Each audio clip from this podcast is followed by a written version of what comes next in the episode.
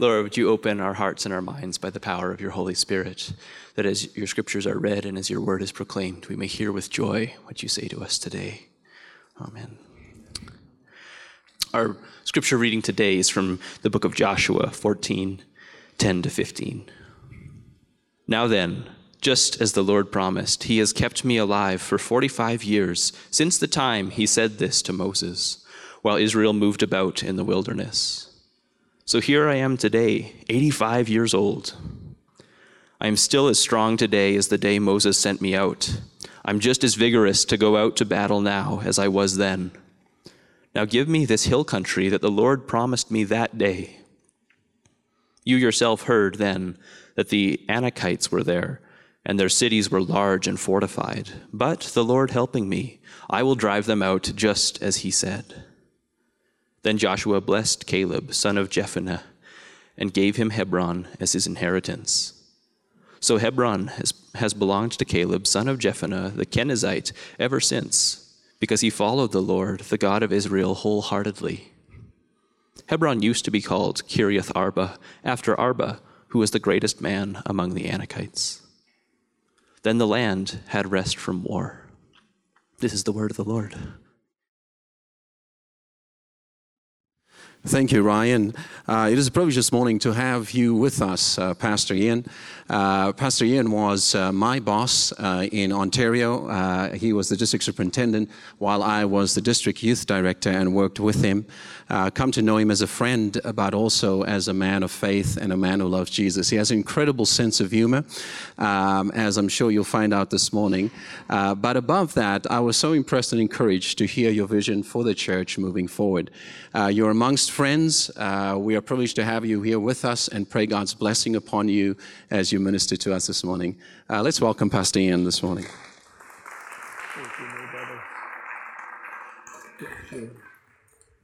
Well, good morning.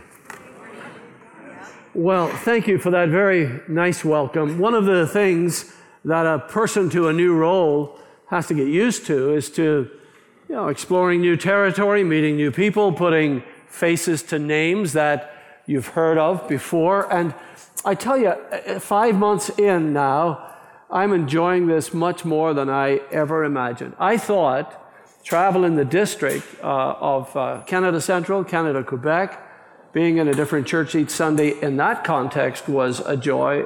But I've, I've got to say, and I say this with the greatest of respect for Canada Central District, it is in my rearview mirror.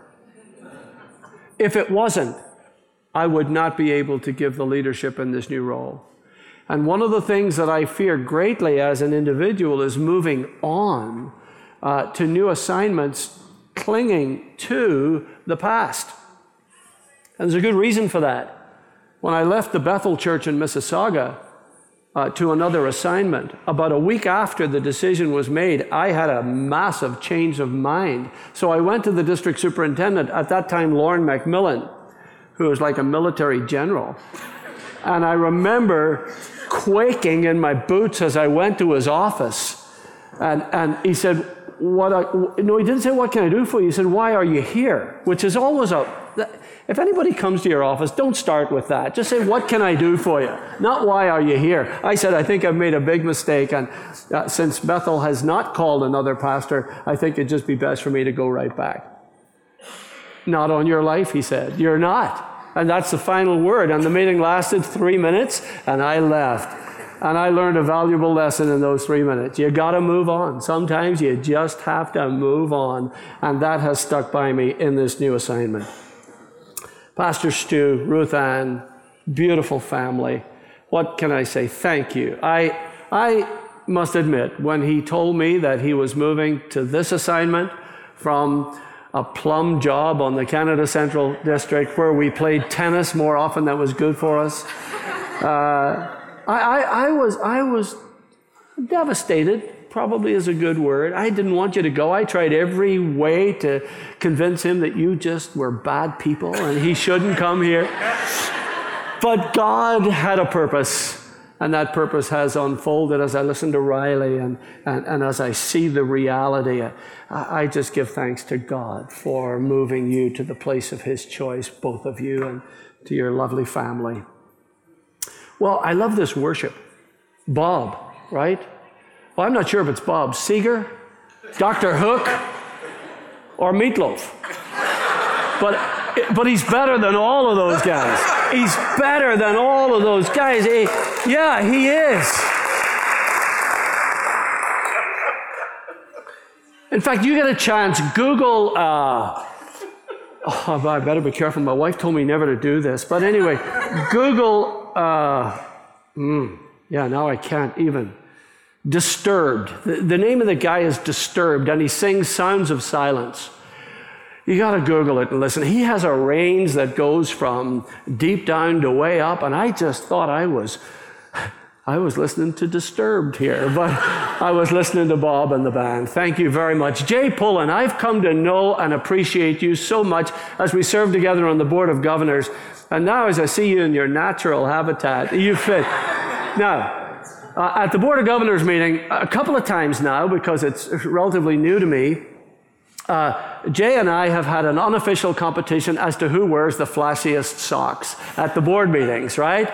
Now, these aren't bad. These are kind of shamrocks, blue on blue, but he always wins. And in an official competition, he got first prize. So I've got something for you, Jay. Would you come up? And I, uh, I want you to have these beautiful socks. So these are winners, right? Um, oh, you need them, right? And they they are from Ambrose. So oh, wow. you put those on, and I put them on now if Thanks. I were you. Yeah, yeah, yeah. Good. So now it's quits. No more competition. You win. I concede. I concede. Caleb. Caleb, a man with a different spirit altogether. Uh, the Bible uh, leaves no room for us to speculate about that. It's, it's not that we take the weight of scriptural evidence and we somehow say, oh, he must have had a different spirit. No, the, the Bible spares us that debate and actually tells us that he has a different spirit. In Numbers chapter 14, verse 24, listen to these words Because my servant Caleb has a different spirit, and because he follows me wholeheartedly, and if you notice the scripture that was on the screen for us just a few minutes ago, actually referred to the description given in Numbers 14. There's a repetition of that following the Lord wholeheartedly. So it's predicted and it's fulfilled because he follows me wholeheartedly, says God, I will bring him into the land that he went to, and his descendants will inherit it. It's amazing to me that in that chapter that brings everything to a conclusion, that when he actually inherited the land that belonged to uh, the Kenizzites and belonged to those giants and belonged to those who actually um, could trace their lineage to Goliath. So th- there is link there to uh, great stories in the Old Testament. It tells us that not only was Israel able to take the land, but they were able to take the key places in the land, the strategic places, those places that would be held up as the strongholds for the people.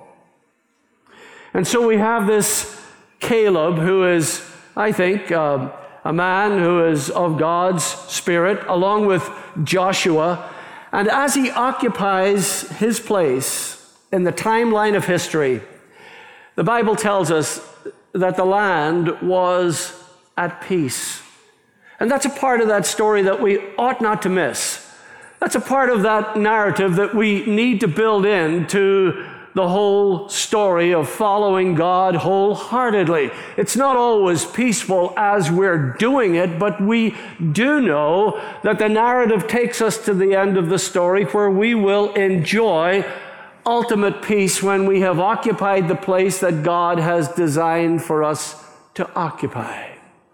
Now, you can apply that to end times, you can apply that to heavenly places, but I think we need to apply it somewhere in this day of, of turmoil, in this day when, uh, like Chicken Licken, we would say the sky is falling and uh, everything is happening around us that doesn't make sense.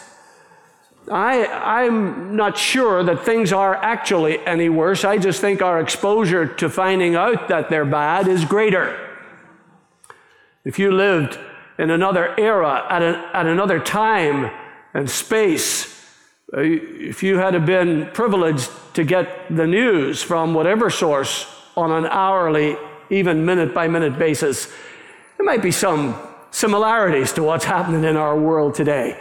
So the sky is not falling. It's, it, it is low visibility sometimes, but it's not falling. And we, the people of God, who have a different spirit, I believe will make the ultimate difference. We will make the difference. We need to be organized, we need to have strategy, uh, we need to have a plan, we need to be more than advocates, we, we need to be champions, but we need to have a different spirit. And I want to, for a few moments today, explore this whole idea of a different spirit. Let me give you the background. So here we have Joshua and Caleb. They've been given an assignment along with 10 other people.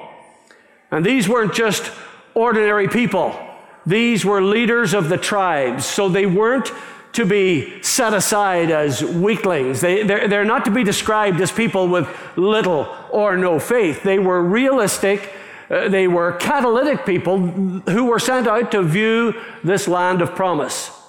It wasn't just for a weekend, it was for 40 days.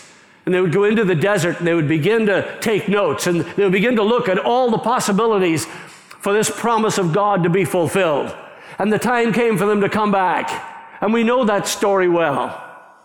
Two of them, Joshua and Caleb, brought back a report that was very positive. It was realistic but it, it fell on the positive side. The other 10 brought back a report which was also realistic, but sort of fell on the negative side. I remember as a kid in Sunday school uh, back in, in Northern Ireland, we would, uh, somebody would find a chorus for every Bible story. And we would sing this one ten, uh, 12 spies were sent to spy on Canaan. You know that one, John and Anne. Ten spies were sent to spy on Canaan. Ten were Two were, well, I've got only half a thumb, so nine and a half were bad, and two were good. How wrong is that? How wrong is that? Because they weren't necessarily bad, but somehow in our attempt to categorize and to clearly distinguish between those who were for God and those who were against Him, we had to simply say they were bad. They weren't bad, they just had a difference of opinion. And in our coexistence as a church, within the Church of the Nazarene and with other great denominations in this wonderful land, we need to learn how to coexist. We need to learn how to discover that just because somebody has a difference of opinion and a different perspective, it doesn't make them bad. It just makes them different. On your church board, if somebody has a difference of opinion, it doesn't make them bad. It just makes them different. So 10 were not bad. They just had a different perspective. And quite frankly, they, they had a perspective that I think most of us would listen to. And their story was, you know, uh, yes, there, there's milk and honey down there, but have you seen the giants? There's milk and honey down there. Have you seen what we're up against? Listen, I tell you, I don't want to take my family there. I don't want to take my kids there. There's, there's just no way. Maybe someday, but not right now. That doesn't say that, but we have little poetic license here. The other two, Joshua and Caleb, they, they came back, and you know, it might be that they started with, Well, have you seen the giants down there? But it does have milk and honey. And it depends where you put your emphasis as to what you really believe. It depends how you frame what you see, because that depends on how you will say it, how you will preach it, how you will teach it, how you will declare it, how you will get people on board, how you will uh, convince people that this is the moment. There, there was a moment when you had to do that as a congregation. Oh, we could wait a little longer. Well, maybe not. The city was pressing in, you know. We could wait a little longer. Well, maybe not. We're not big enough. We could wait a little longer. Well, we don't have a good enough financial base. And look what has happened. You have exploded the myth. You have gone beyond all expectations. And you are about to enter not the land, but the vehicle that will get you to the land. Don't ever think for one minute that you, when you dedicate or whatever service you will have, when you dedicate that new building, that you're into the land. No, you're into the vehicle that'll take you to the land. You're into the mechanism that will change the lives of people in that community because you will have a different spirit so the Bible says, and if you can picture this, uh, uh, they were all sat down. They, they sat them down. The leaders sat them down and they waited for the report. They got the report and they had the vote. And the vote was, we're not going yet. In fact, we're not going. And the reaction of these two men, one that's described as having a different spirit, this is what I love. You can have a different spirit and still rent your clothes. You can have a different spirit and still sit in sackcloth and ashes. Isn't that beautiful thing? Just because we are called to have a different spirit doesn't make us perfect. It doesn't make us people who respond uh, 100% to every situation that we can have our moments when we actually cry in our soup. There's another way to say that, but I'm not going to say it here. There are times whenever we are in despair, not so much only over our own decisions, but sometimes we get into despair over the decisions of others that have unintended consequences for us, or sometimes intended consequences. And so that's why Caleb needed a different spirit. For this different spirit allowed him to rise up out of those ashes and get on with the rest of his life. The narrative tells us clearly what he did at the moment of the vote, but it gives us little or no story as what he did for the next 45 years. But let me guess. So don't go away from this part of the service with a thus saith the Lord. Go away from this part of the service with, oh, okay, this is what the preacher said he might have done. And what he might have done was get up every day thinking, this is the day. God has told me it's going to happen. God has said it very clearly that it's going to take place. This this could be the day. So he gets up with this anticipation. He, he gets up with this joy. And I think that that's evidence of a different spirit. I do believe that people with a different spirit do get up every morning saying, This could be the day. Not that we get into the land, but that Jesus comes back. And if it's not, it's another day I have to tell somebody that he is coming back one day. I get the picture from Caleb that he was ready for the call at any moment. And when it came, he went. When it came, he did what he was asked to do. And he did it not with a feeble spirit. He, he did it not saying, oh, okay, well, I, I'll do my best with this. No, he said, I feel as good today as I did the day I was told I was going in 45 years ago. I am as vigorous today to get on with this job. It, it, it may be a little delayed, yeah, but so what? What's 45 years in a life? I feel great today. I am ready for this today. And, and I say this to an audience that, that is quite mixed as far as age is concerned. Let me tell you something. When you have a different spirit, it doesn't matter if you're 40 or 85. God will use that different spirit for the good of his kingdom and to establish some wonderful high watermarks. Maybe you're 70 years old and your highest watermark hasn't come yet. Maybe you're 80 and the best of what you're to do hasn't arrived yet. That's why you get up every morning and you go, this could be, this could be the day. Be like Winston Churchill. Oh, not in every way. He had a caustic wit. Have you ever seen the movie? Did you watch the movie? Okay, if you didn't, don't waste your time uh, or your money. It's, it's boring, it's slow, but he was brilliant. And he, he, he, had a, he, had a, he had a wit about him that just didn't stop. And he was having his photograph taken uh, after he left office. I think uh, the story tells us that he was 82 years old when this young buck was taken an official photograph of Winston Churchill.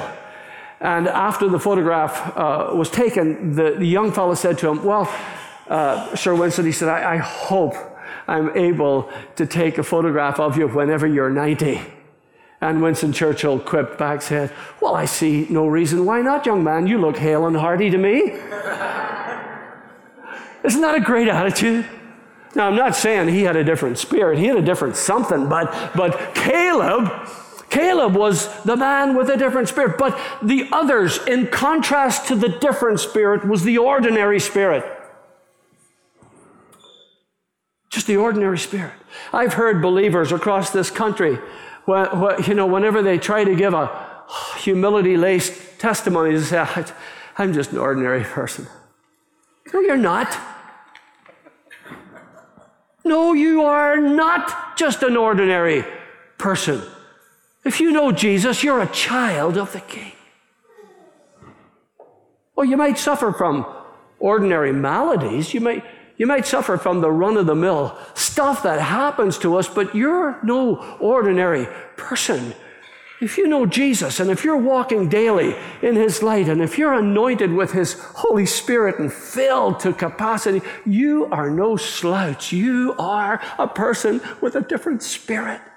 And that is what's going to transform us. Our local churches where all the action happens.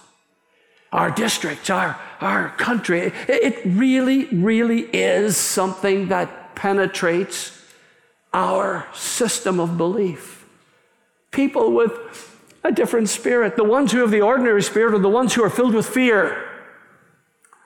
That's what this narrative tells us. The Bible tells us that the, those who listened, those who bought the report of the ten not so bad leaders, they were, they were filled with fear regarding what they heard. Fear is real. How many of you have ever been afraid? Come on, it should be 100% of us because you got you to have fear to be. I listened to Kelly Schwartz the other day, and, and he reminded us you, you, you got to react. You, there's got to be something. There's a healthy respect for things which causes fear. I have a fear of electricity. And I'll tell you all the stories you want to hear after. But last summer, we were flying on vacation, uh, the family, and uh, we, we took off over the uh, East Coast. And usually, when you just get out over the East Coast, just about Newfoundland somewhere, probably, it's probably PEI, but there's turbulence.